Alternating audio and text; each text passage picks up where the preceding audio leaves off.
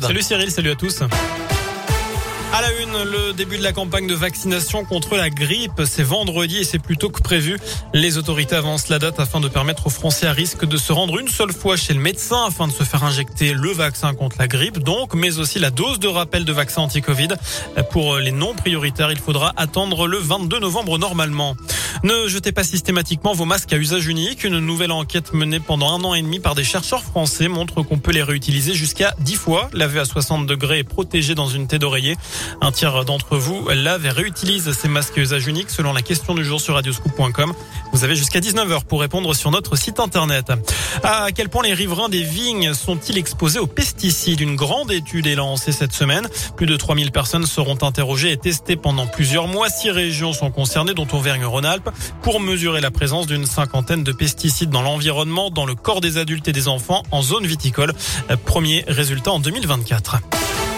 À suivre à santé partout en France, les AESH dans la rue. Aujourd'hui, ils et le plus souvent elles sont chargés d'accompagner les, élèves en situation de handicap pendant leur journée de classe. Les AESH se mobilisent pour demander plus de reconnaissance avec des hausses de salaire et de vraies formations. Un rassemblement avait lieu en fin de matinée devant l'inspection académique, puis cet après-midi à Lyon. Dans la région, retour sur ce moment de frayeur ce matin dans un collège de l'Ain. Un petit obus a été apporté en classe par un élève. D'après nos informations, il voulait rendre son cours d'histoire plus vivant. Un périmètre de sécurité a été mis en place et le bâtiment administratif évacué rapidement. Les démineurs sont venus sur place, mais le fonctionnement du collège n'a pas été perturbé. Les salles de classe et la cantine étant assez éloignées du bâtiment où se trouvait cet obus. Le gouvernement promet un dispositif simple, juste et efficace d'ici la fin de la semaine pour aider les Français face à l'envolée des prix des carburants.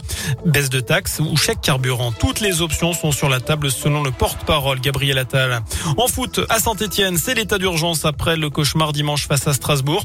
D'après plusieurs médias, une réunion d'urgence était prévue hier soir à l'Etra pour évoquer le, le cas Claude Puel. Le sort du coach stéphanois pourrait être scellé dans les prochains jours.